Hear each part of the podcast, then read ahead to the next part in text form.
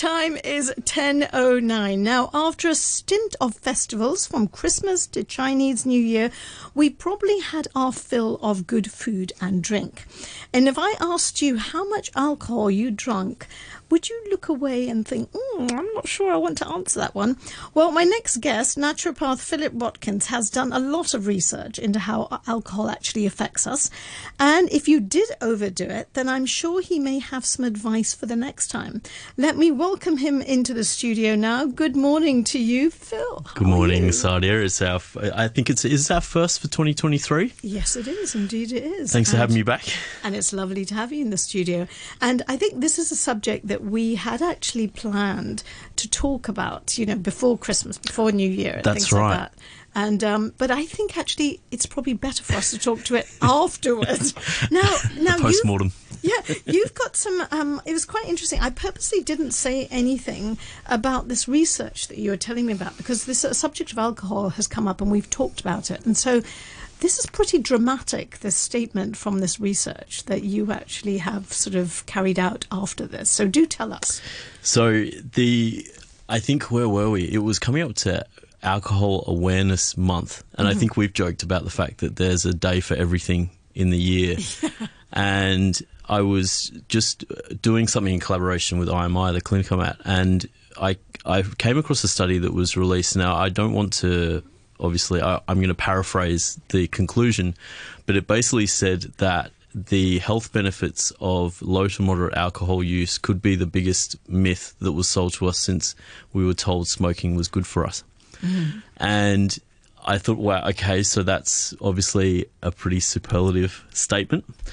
And decided to then, as I've done in the past, go and write an article about it. That gives me an excuse to read more journals and to kind of find out exactly what was going on. And it's true. And this is one of the reasons why we are going to do it, you know, obviously, you know, in December. But I think one of the more interesting sides of this is we did a segment on coffee Yes, which was back, which was enlightening. Oh my goodness! And really uh, I've said this to people in the past about one of the the interesting parts about looking at alcohol was that when I think one of the when we did the coffee segment, we we mentioned that one of the three things that I see in the clinic when people want to kind of improve their health is that there's a holy triad of things they want to quit.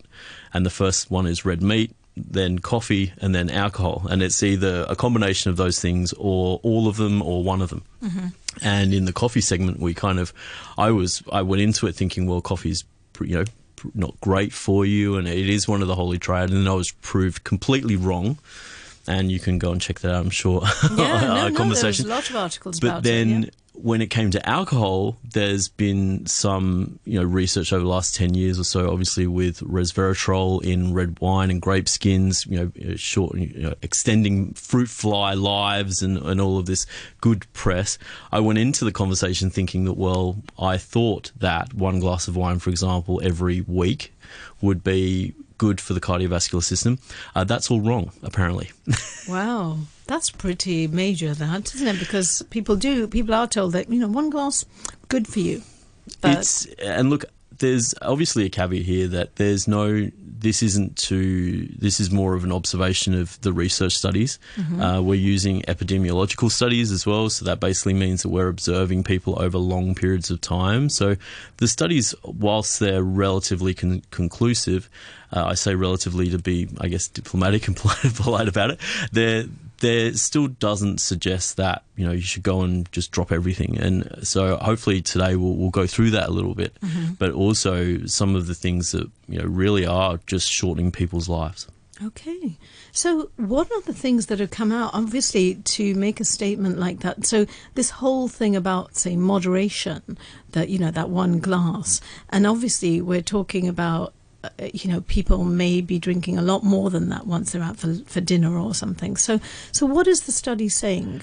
The the I, I guess there's two comments there before the study. The first one is that my, my wife's least favorite statement from me is you know everything in moderation depending on the moderator and the the second part of that is that when it comes to uh, alcohol consumption depending on the region alcohol consumption has actually increased between 200 to 400 percent over the course of the pandemic. Wow!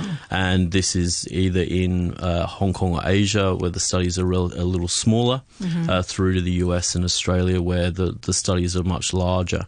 So that's one side of it. But then the study really looked at the low to moderate group because I think this is where, as to your point around moderation, even as a practitioner, I've also tried to be moderate with people because there has to be a fine line between being a human being yeah. and a clinician, right? Yeah, yeah. But the so in this study they looked at around I think it was around three hundred thirty thousand people who were alcohol drinkers, okay. and they classed low to moderate uh, alcohol consumption over a weekly basis, basis at 14 units. So you can split that either into one or two units a night mm-hmm. over seven nights, which equals 14, or you can or have your Saturday night. Yeah, yeah, your brunch on Saturday yeah. lunchtime and moving into the evening, however it is for you, and that would equal 14 units as well. So that then saw an increase in, in, this particular study, saw an increase in cardiovascular mortality that was, I think, almost up to 20%. Wow. And then if you add a pint in there, because this was a UK study, that risk went up further from there as well. Now, there's a big biobank of um, data that they can draw on for these types of things. And they also found that the neurodegenerative causes uh, or risk from alcohol consumption. This is, as I said, this is the low to moderate group, mm-hmm. uh, was also a lot higher, and different regions of the brain that affect your executive function. So, if you're new to that, executive function is basically your ability to say yes and no to things, mm-hmm. uh, to start and finish something, you know, working memory, things that we rely upon to do right. our daily tasks.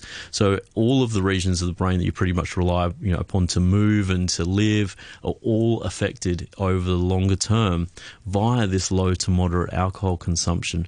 So, pretty remarkable stuff. And how do we deal with this moving forward?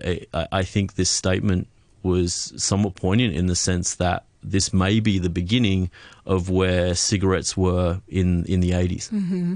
where you know, your doctor had a camel poster, you know, in the 60s with, you know, advertising cigarettes, you know, yeah. all the way back then. But then as time went by and we learnt more about the effects, um, we, we may find that we're in a new, a new epoch, so to speak. And do you think that there is a kind of appetite out there in terms of people their acceptance of this and perhaps this whole view of changing the lifestyle that they have and thinking, no, I can adapt just as we did with cigarettes. That, you know, this alcohol thing that, okay, if I'm aware of that, I will actually make a physical difference to my life and try and change some of that over time. For sure. I, I think that's actually the main point is that it's about choice and we've talked about that in numerous different ways as well. And the the idea though is is that now I think we're getting more information about the, for example, alcohol and sleep. You know, a lot of people rely on alcohol to sleep, and yet it really does affect the second part of the night and the night after as mm, well. Mm. And they've got really clear studies around that as well. And I think the the, I see this a lot clinically in relation to different food sensitivities. People always think that you know there are foods affecting them, oh. and you know I think finding out if something is affecting you negatively or not is actually more empowering in the sense that it brings this, the sovereignty back to you sure. in a sense. And sure. look, there are you know gene there are gene changes that people can have that allow them to either better or worse or you know less effectively deal with alcohol. So there are genetic predispositions. You know, for example, if you have carbohydrates in your stomach when you drink, the amount of alcohol that it gets your bloodstream yeah, will the whole reduce. absorption into the stomach. That's right. So you know, mm. even mm. the the form of alcohol that you drink as well. So fizzy, you know, fizzy champagnes and and different whiskies and things like that will also affect things. So I don't think it's as clear cut as. Yes quit everything yeah. and you know go go on your way. I think that as we'll move forward, there will be measures with which we can take to offset some of these things. But once again, if you're aware that there's a risk to these things, then once again, you're not going to eat McDonald's three times a day, you know, mm. knowing that it's going to increase your mm. cardiovascular risk. So maybe you're not going to, you know, have that extra glass or etc. along the way. Mm. It's really very much about education, isn't it? And it, and I suppose it sort of starts at, a very early age where we need to be instilling some of these ideas and some of these concepts in, say, younger children or teenagers. Because, you know, I suppose, you know, if you look back at your teenage years and the moment that you were able to drink alcohol, everyone goes, oh, yes, I'm going to drink it now and I'm going to drink it. Um, so, so is that sort of part of it? Is that responsibility more on sort of the educators and the government to be aware of this? But then on the other side, you have this whole thing about the commercial value of alcohol and the fact that it keeps the economy running and clubs open and restaurants open. The, even just in that short question, you can just see how much of a way we have to go to help. I mm. think the aim of a lot of these studies is to really is to get a, get some level of clarity on the education, but also is to find a happy place because I, one of the one of the sources of information I used brought up a really interesting point that the Chinese are actually the first to distill alcohol. So um, you know, d- despite everyone thinking it was the Irish, mm. and the it, this has been oh, we're talking thousands of years mm. here. So mm. unraveling thousands of years of behaviour and ideas and things like that is going to take some time. But the the bigger question is how necessary is it? You know, if people are, I'm coming across a lot more people who are consciously drinking less, just as they stop smoking. Yeah. So I think whether or not there's a public health uh, element there, I'm not sure. I think one of the more interesting things about teenage, you know, alcohol use is that there's there's so much more for teenagers to get involved in now. So I I'm not sure if it's just Yeah. alcohol, Yeah. but also I think the hangover is a a pretty good. Um, Indication of the effect of it on you. so I think there's a there's a pretty good cause and effect element there as well. But it does go to show that we are once again at, at a really at a, a new horizon when it comes to alcohol, and hopefully that was the the aim of today is to say, well, if you're you know I've just turned 43 and I'm you know my risk is changing as as a male, and I have to be now aware that some of my behaviours and some of the behaviours that I do or don't like, you know, being the case, I'm going to have to take more responsibility in relation to that, and that's what we're finding in in a lot of studies. It seems like, unfortunately, uh, 2022 was a bad year for alcohol. Yeah, well, I think the pandemic, as you said, that's had a huge effect on the whole consumption thing. Because, I mean, people generally, when people are at home and they're relaxed, they think, okay, you know, a glass of wine with my lunch is fine. You know, you may not have done it during the office time, but maybe you're doing it then. And then this habit does grow. It is an addiction at the end of the day, as you say, like smoking. Um, I, I suppose I'm quite concerned. I, I recall a long time ago um, when I used to live in Scotland, I used to do some work with the police, and um, and I remember one evening because we had the, in, in Edinburgh there were a lot of uh, there was a particular area which was just devoted to to nightclubs, and it was very very busy there on a Friday and Saturday night, and I remember going um, with the police and, and seeing things because I was I was supporting them with some stuff, and just seeing the chaos. And they said that well, the number of you know entries to emergency on uh, on a Friday and Saturday night were. 100, you know 80 90% due to alcohol. But it's it was a balance that you know we can't stop it because all of these people all of this whole economy relies upon it. And on the other side we need to educate people about it so that they're responsible. So i think you know the onus is on us. The only way we can deal with this perhaps as individuals and with our family or you know in our own behavior I mean, do you think that's just the start, isn't it? It's going to be really interesting to see how the next three to five years go. I, I think one of the more interesting things, though, is that you can get, you know, there are things that you can do. For example, there's some clear studies that suggest that uh, you know, alcohol consumption will reduce your vitamin A, vitamin D uh, intake as well, and the absorption of particular sources of protein. But also, it'll affect the bacteria in your gut as well. So, uh, commonly known probiotics like lactobacillus or bifidobacterium, for example, uh, come down quite quickly on the basis of your alcohol consumption. So, in some cases, they're you know using a probiotic, for example, or even a, a stronger multivitamin around your consumption. You know, some of these things can also hmm. provide some level of contingency, and I think that's part of the responsibility, right? Is and part of the education is to say, well, we know now that we were wrong in relation to certain elements of what, how the body is affected via alcohol use, but that doesn't necessarily mean that we can't mitigate it with some smarter alternatives or some other lifestyle choices around, you know, maybe what you eat or focusing on your sleep, for example, the, over the next few nights, which is a big a big part of it as well. So I think this is where we are. You know, it really does describe quite a few different landscapes of mm. research at the moment where we are seeing a theme finally, where the theme is now definitely conclusive.